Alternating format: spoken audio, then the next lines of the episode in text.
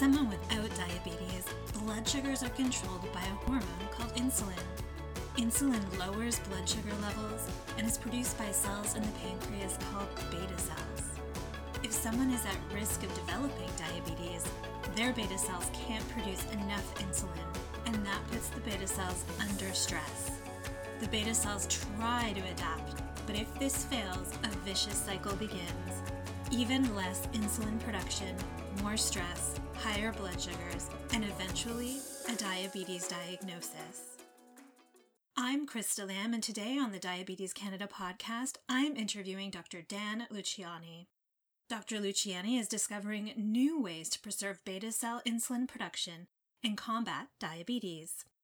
Dr. Luciani is an investigator with BC Children's Hospital, an associate professor in the Department of Surgery, Faculty of Medicine at the University of British Columbia. Welcome to the show, Dr. Luciani. It's so nice to have you here. Yeah, hi, Krista. Thanks so much for having me. I'm excited about this. Yeah, well, this is part two in our series about beta cells this season. We had Dr. Bruce Verchere on earlier in the season, and he was talking about his work. And as I said at the time, it's pretty awesome that the UBC team seems to have become the epicenter of beta cell research in Canada. You are definitely punching above your weight there. Yeah, I think I can only agree with that. We uh, we definitely have a lot of very very exciting and very uh, high quality islet and beta cell research going on in Vancouver. But I have to say that I think I can say that for across Canada. Canada in general has really is punching above its weight in, in islet and beta cell research, I think. Yeah, we have had some of the incredible islet biologists on the show as well. And it has been really, really wonderful to see how many scientists we have doing this basic or foundational research in Canada. And I wanted to ask you what it was that inspired you to do work on the beta cell. Oh, that's a that's a great question, and it actually is one that I find interesting to think about myself once in a while because my my path to the beta cell was uh, a bit curvy.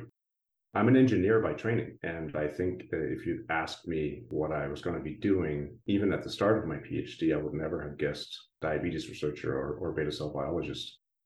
I did my training at the Technical University in Denmark in the physics department, studying nonlinear dynamics as part of my master's thesis. And this included biosimulations and modeling of biological systems. And one of the systems that we were modeling, or they were modeling, is uh, was the pancreatic beta cell, some of its dynamic behaviors. And when I started my PhD training, I agreed to go to the United States, meet with some diabetes researchers, and visit their labs, and try to learn more about what a beta cell actually was for us to improve these models. And in that process, I ended up trying my hand at actual experiments in the lab working with real beta cells and I fell in love. I saw them do their thing in real life, specifically using fluorescence microscopy, which are imaging microscopy techniques where we can see the cells change their behavior in response to real time changes in their environment. And that really fascinated me so much that I chose to sort of ditch the the mathematical models and become a, a biologist, despite lack of training prior to that point. I love that story because it's really often fascinating to me how people come to do this type of work because some people are sort of, you know, excited about it from the time they start undergrad straight through, and other people come at it in a more circuitous route. And how do you think having a background in engineering helps you as a beta cell scientist? Oh, that's another great question. I, I don't know specifically how it helps me, other than I think maybe I have a tendency to maybe think a bit more structured about some of the technical aspects of our work. And I think maybe another thing that my training in building mathematical models has uh, taught me is to try and connect certain dots in certain ways. And I think that's also one of the things that fascinates me about research in general is the the attempt it is to basically connect dots and trying to make sense of the information we have at hand, even if it's incomplete, and then try to figure out what is the information I need to basically learn more about what's really going on here. So interesting. And it's funny because I know Dr. Jim Johnson, he came from a kinesiology background and everybody has these sort of different stories. So I always like to find out a little bit more about what brought you to this field. And my next question is going to be about the actual research that you're doing because you recently received funding from Diabetes Canada for one of your projects. And I would love to know a little bit more about what that is and what you're hoping to find. Yeah, we were, as you mentioned, incredibly fortunate to receive this support from Diabetes Canada. And uh, the specific project we, we're um, investigating here has to do with ways by which the pancreatic beta cells adapt to stressful environment specifically how they react to the environment that they experience in the progression of type 2 diabetes in this project. That is excess metabolic stress that the beta cells will encounter, often in people who are obese, that develop what we call insulin resistance, where the insulin the beta cells are producing doesn't signal sufficiently in the insulin target tissues and by extension can't lower the blood glucose levels as it's supposed to. This puts extra stress on the beta cells, and I'm sure you've discussed this with your guests in some of the previous podcasts. And one of the things we specifically are studying in my lab are cellular garbage removal mechanisms. It's a process called autophagy, which translates to self eating. And it's basically under conditions of starvation or even stress induced by excess uh, nutrients. The cells will try to keep house, if you will, Try to keep uh, their intracellular environment clean and functioning by removing parts of the cell that have become damaged as part of the, the stress they're experiencing.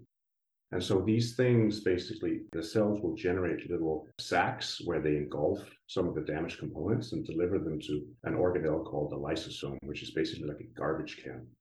And this all helps the cell stay healthy and function appropriately. And so we're looking at how these mechanisms function but more importantly, we're looking at how they fail.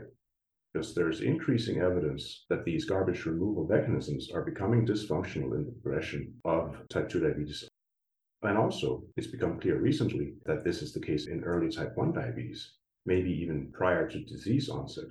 So it's important for us to understand if this contributes to disease and also why it's happening.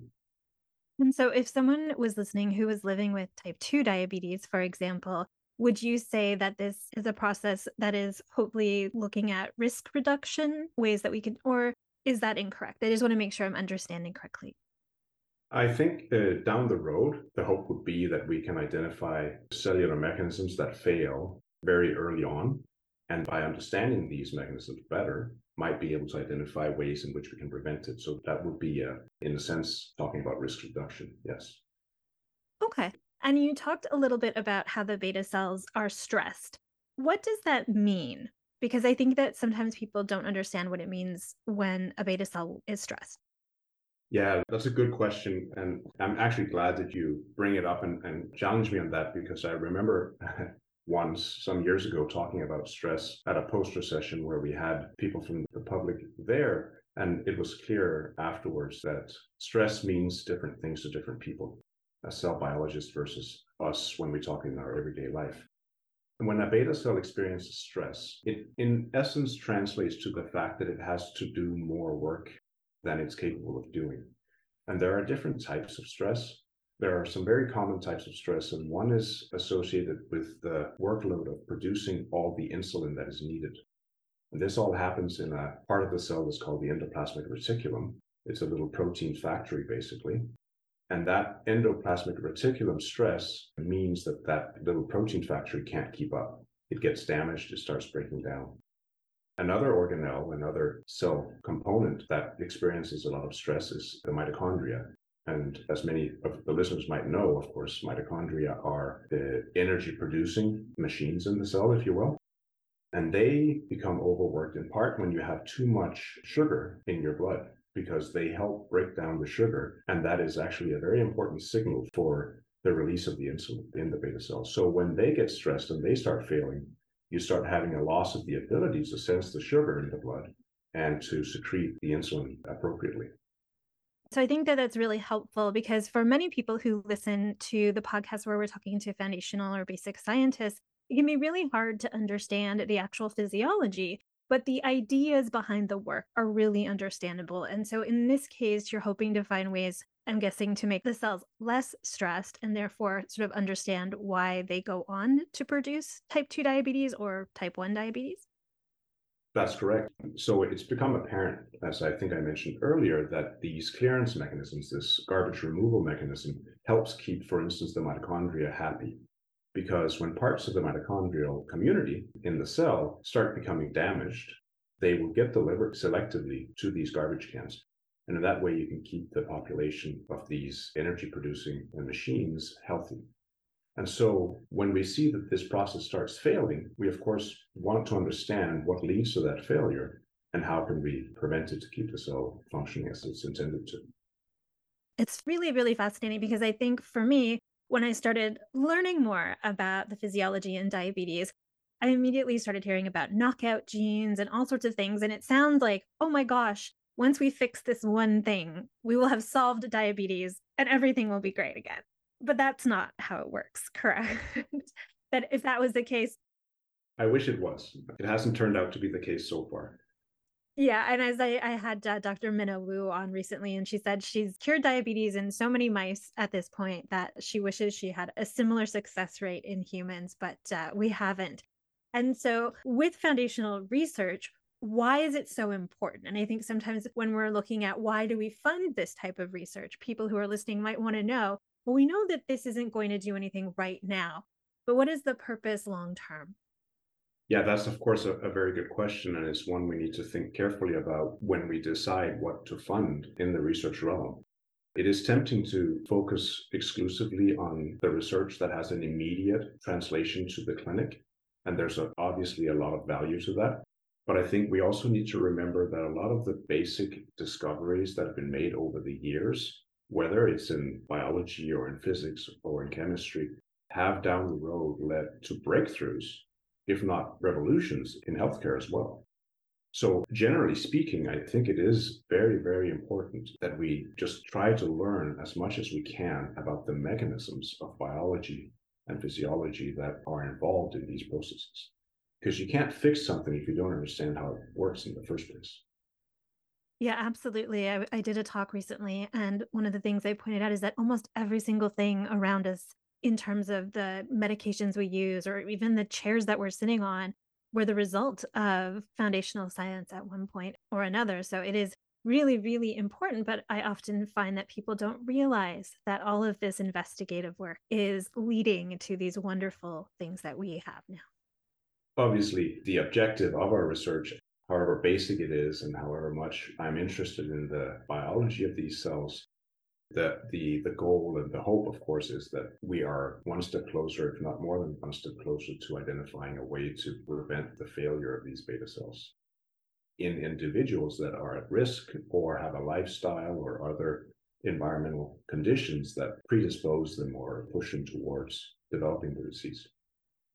Yeah absolutely. So definitely very very important. I want to circle back. You had mentioned earlier you know extolling the amazing things that UBC is doing with beta cells. And you pointed out very rightly that there are things happening across Canada that are incredible. And I wanted to talk a little bit about the push towards collaboration. In many ways, science used to be quite siloed. Now it is very much not siloed. There is a lot more of this team grants and people working across institutions and across the world. Can you talk a little bit about how collaborations have helped your work? Oh, I could talk about that for a very long time because I am very fortunate to have some fantastic colleagues who have assisted, and not assisted, I should say, have changed my approach to my own research. You've already mentioned several names Dr. Verchere, Dr. Johnson. In fact, I'll point out that the Diabetes Canada project, a major component of that is that we want to look at these mechanisms in the context of whether there are differences between males and females. And this is a, new direction of, of, focus for my own lab, but it's something that a colleague here at UBC, Dr. Elizabeth Rideout, is an expert in. And so uh, her work has inspired, and we are collaborating on this project and another project as well.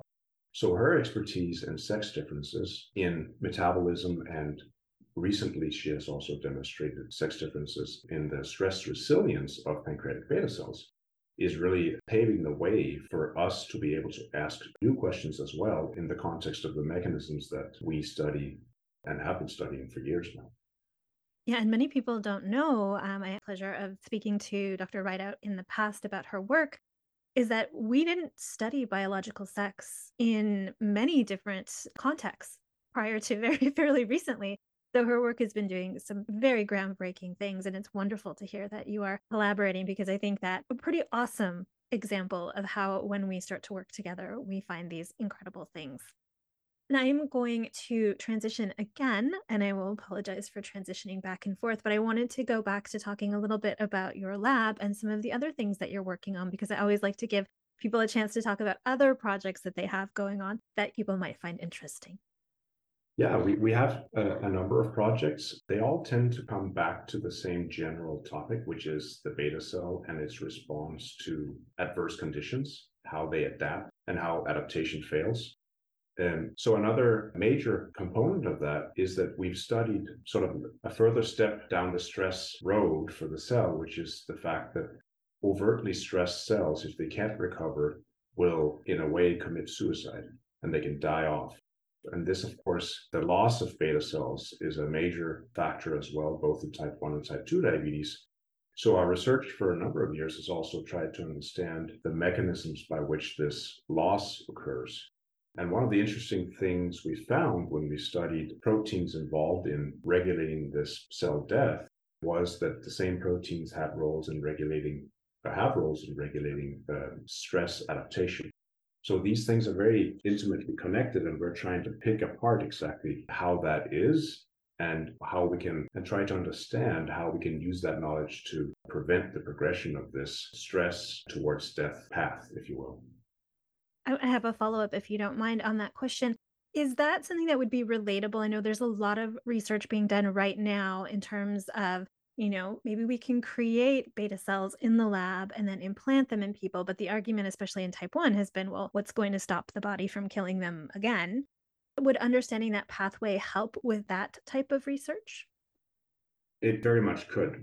So, when I talk about understanding the stress responses and preventing stress in pancreatic beta cells, it applies not just to the natural progression of type 1 diabetes or type 2 diabetes, it is very much relevant for the transplantation scenario, whether it's transplantation of human donor islets in the clinic, or if it's, as the field now is progressing toward, transplantation of stem cell derived beta cells.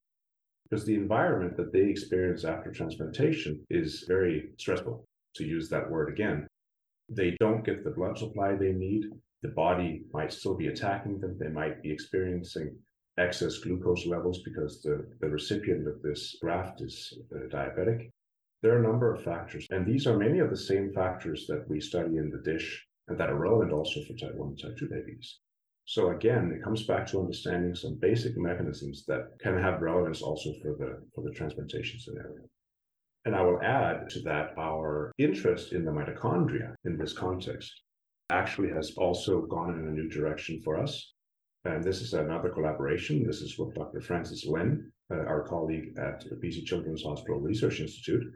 And we have just started a project uh, that has been generously supported by uh, JDRF to try and understand how we can use the mitochondria to generate better insulin secreting beta cells from human embryonic stem cells.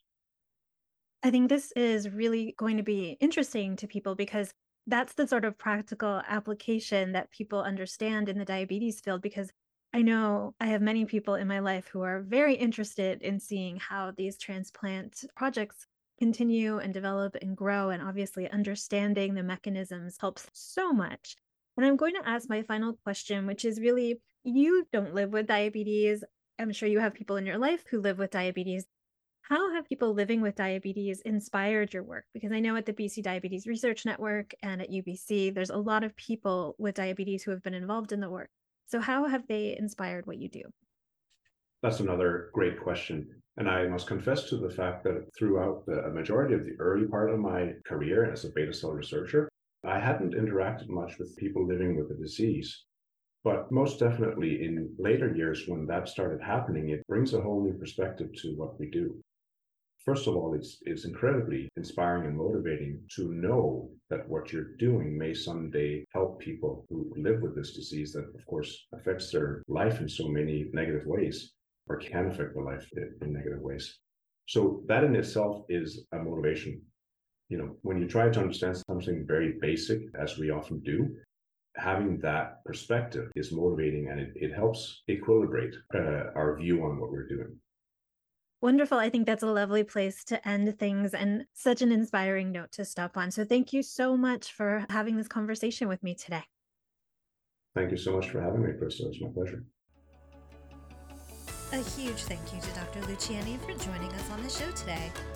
If you liked today's episode, please be sure to subscribe at Apple Podcasts, Spotify, or the podcast provider of your choice. A note that we are now available on Amazon Music. And don't forget to rate or review us. Really, it does help people find the show, and we appreciate it so much when you hit those five stars. If you'd like more information on the topic or others related to diabetes, visit diabetes.ca or contact Diabetes Canada at info at diabetes.ca. You can also find us on social media on all the platforms at Diabetes Canada. Thanks for listening.